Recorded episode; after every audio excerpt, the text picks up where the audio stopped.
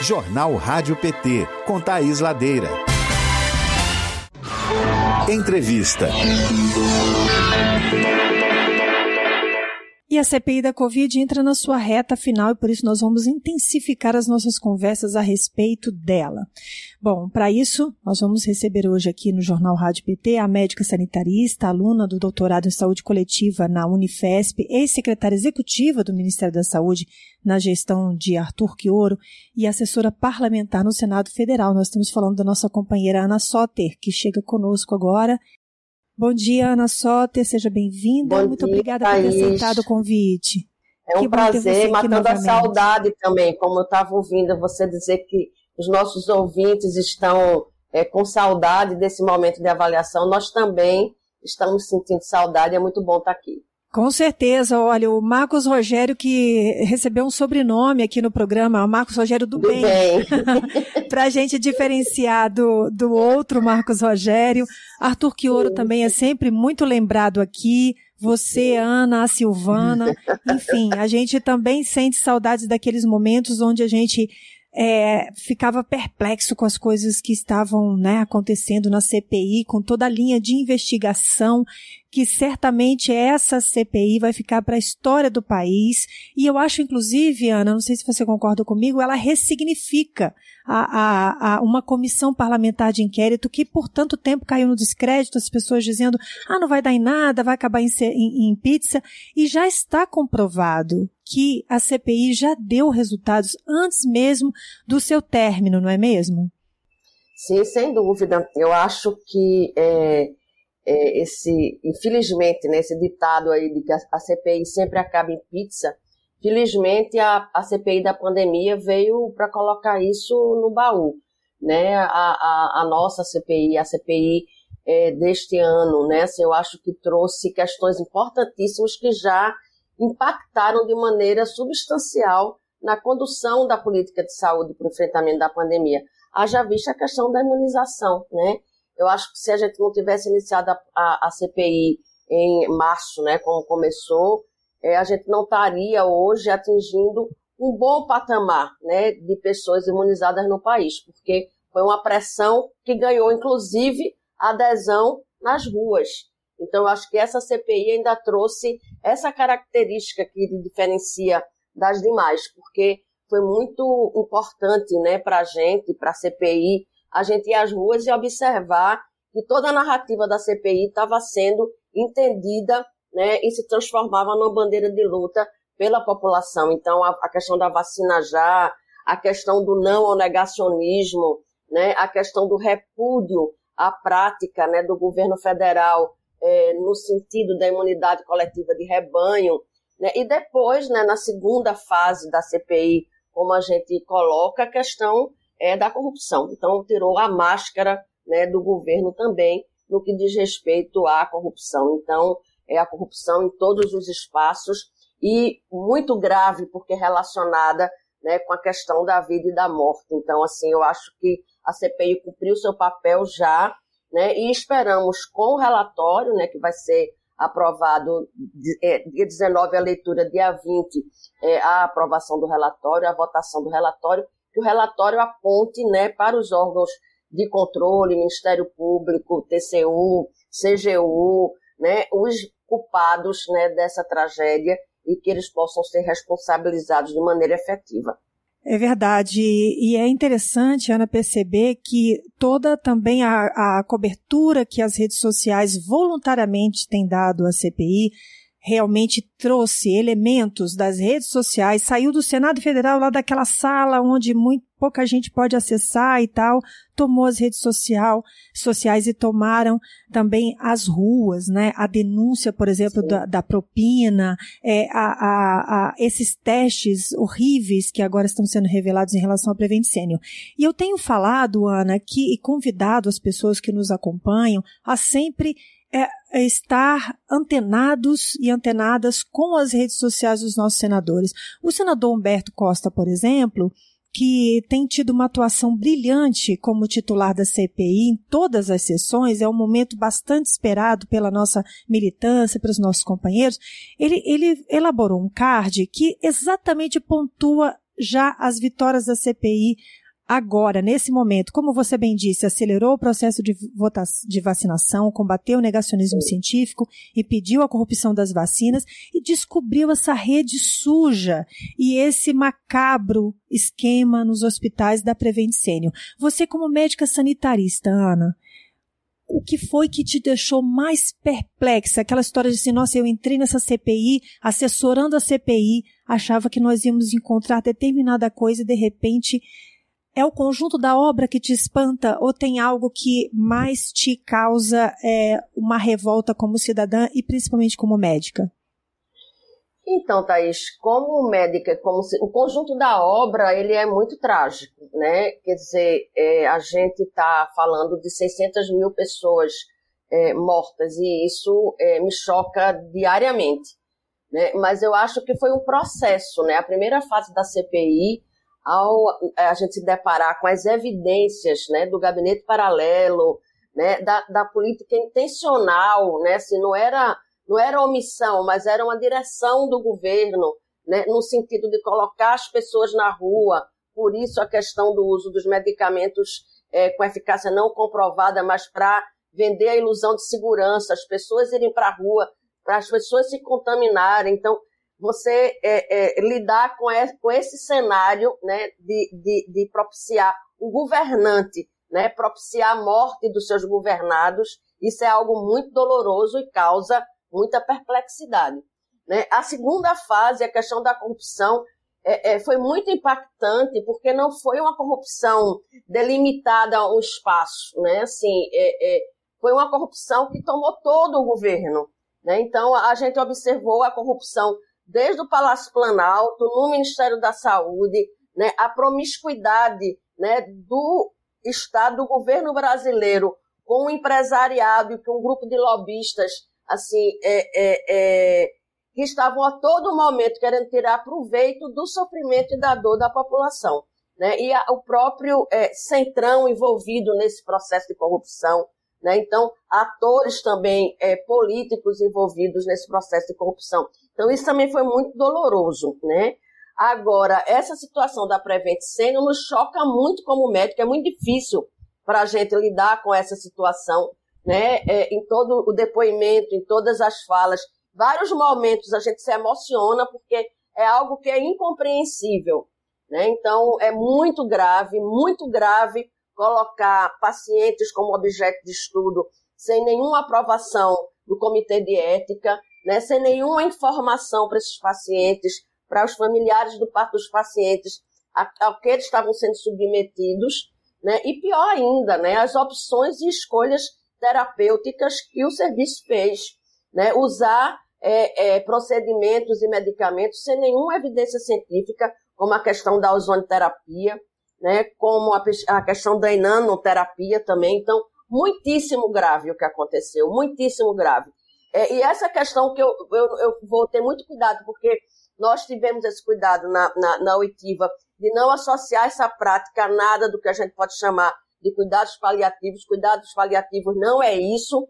Então, a, a, a operadora usou o nome de maneira adequada. O que eles estavam fazendo mesmo não era cuidado paliativo. Cuidado paliativo é um aprendizado na nossa relação profissional e humana na questão da vida e da morte, de poder estar junto do paciente, dos familiares. Não é nada disso que aconteceu no Prevent Senior.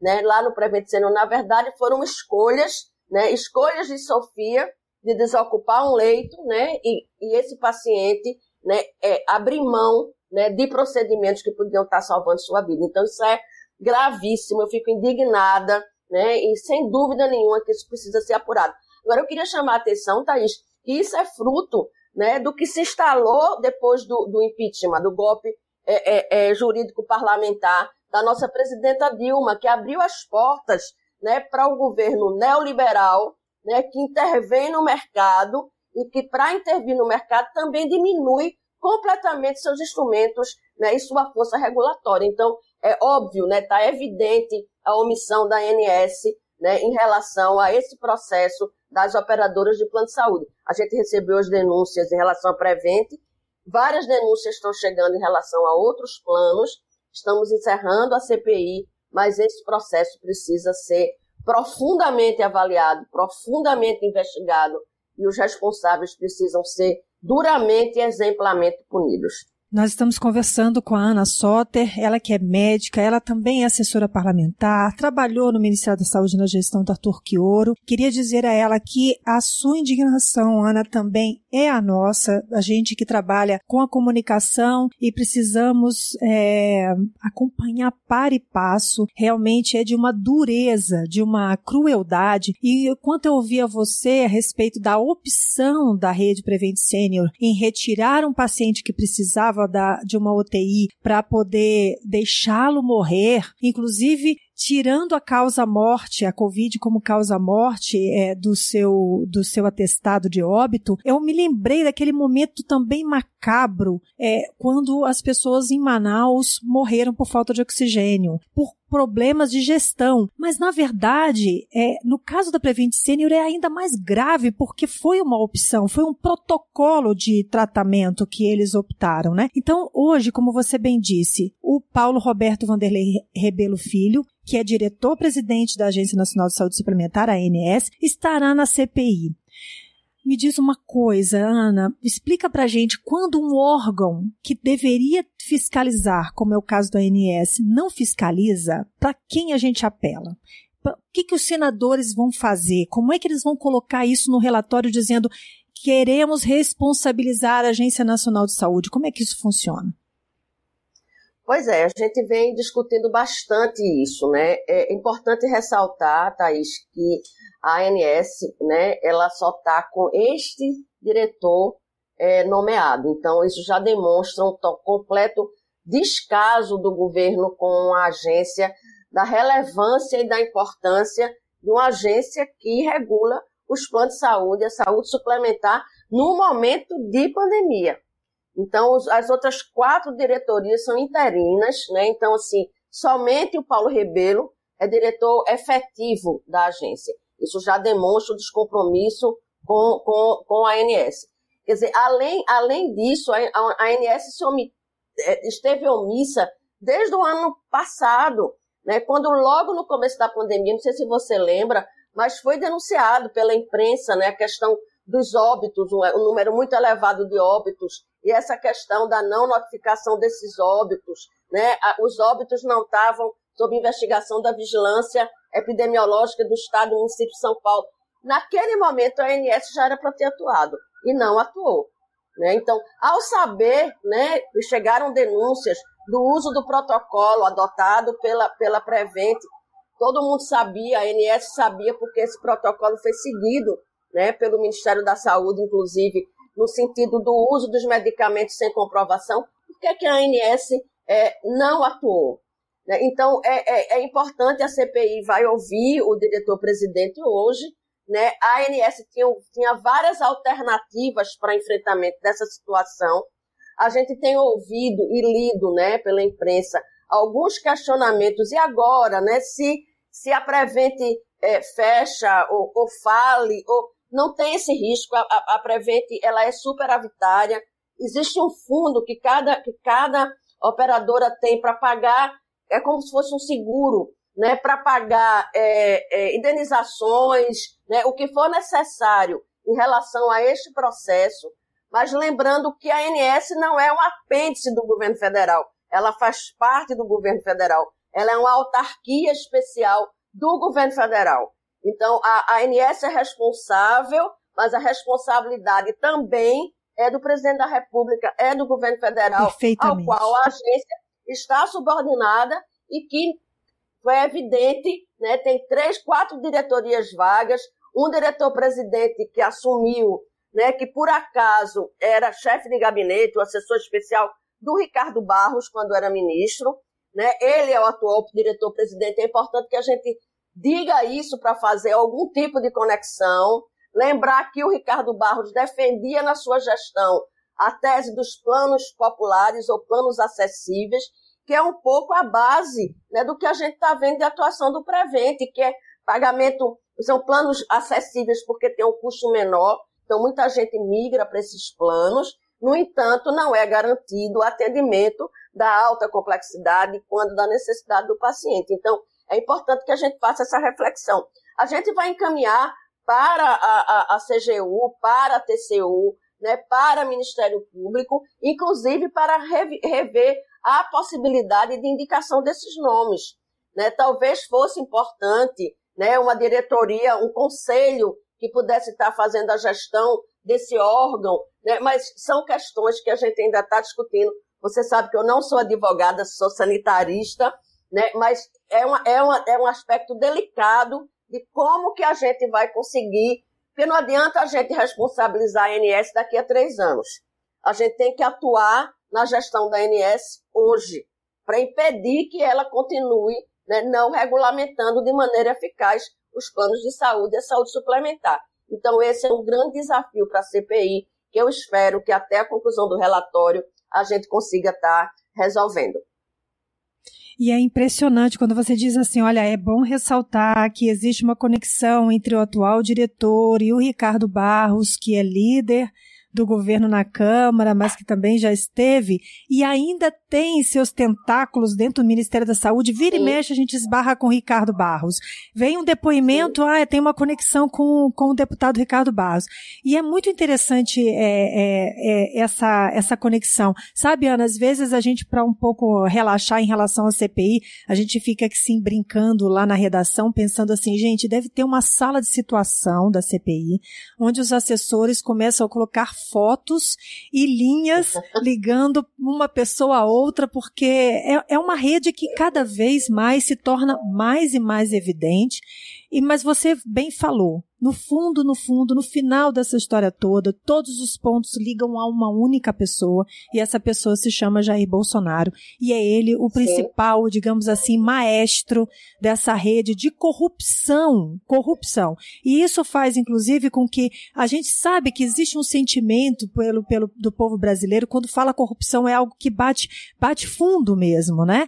É, então agora, por exemplo, um grande número de, de, de pessoas tem é, apoiado a CPI exatamente porque a CPI foi lá, foi no, no cerne da questão, e no cerne da questão tem milhões e milhões de dólares, de reais, de propina, de casos de corrupção que precisam ser combatidos. Eu fiquei pensando aqui, enquanto você falava da ANS, dos planos populares, bom mesmo seria se a gente não precisasse dos planos de saúde, não é, Ana? Que a gente pudesse cumprir com a Constituição brasileira.